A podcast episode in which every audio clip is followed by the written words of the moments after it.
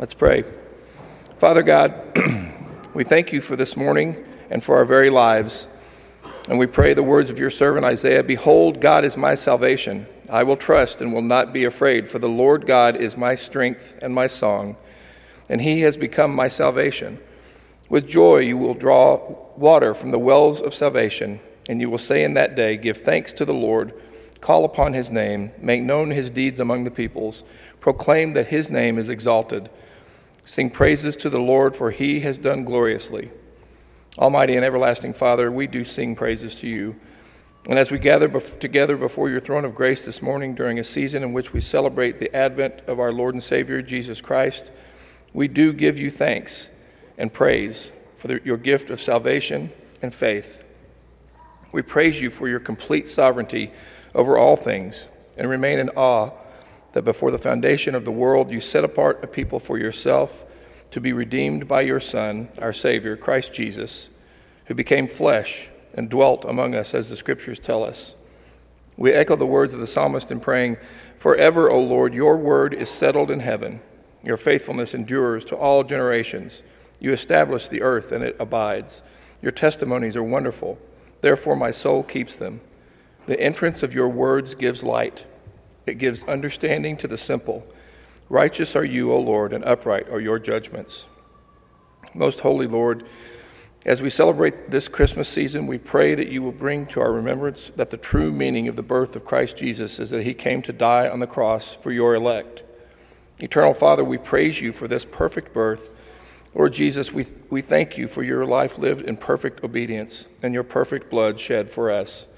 May our families be blessed with the joy of Christ the peace of Christ which surpasses all understanding, and the true understanding of the impact and significance of the advent of Christ Jesus into the world.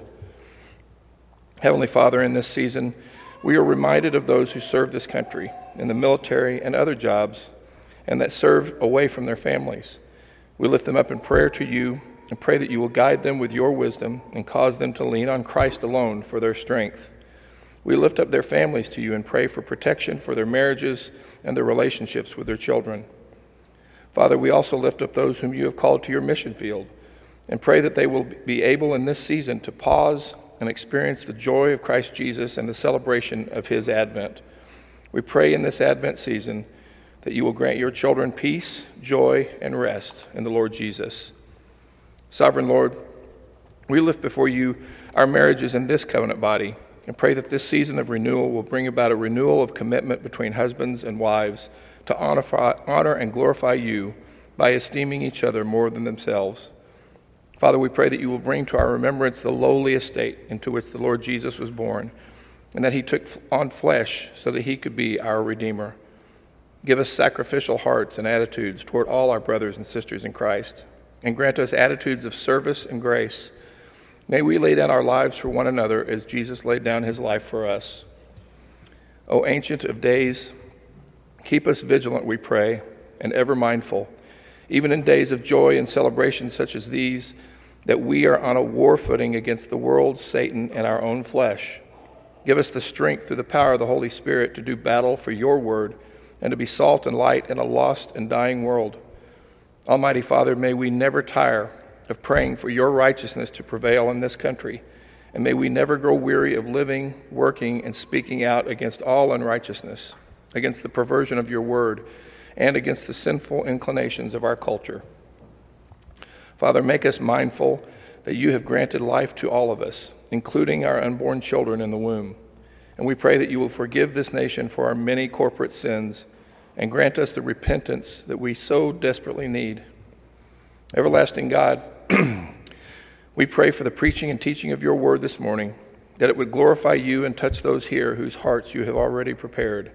We pray that as Pastor Tony preaches your word this morning, you will quicken our spirits, renew our joy, and make us ever mindful that the grass withers, the flower, the flower fades, but the word of our God will stand forever.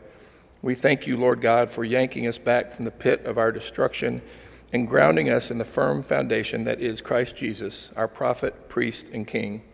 We lift these prayers before you today in accordance with your will, in the most powerful, most majestic name of our Savior and perfect mediator, the Lord Jesus Christ.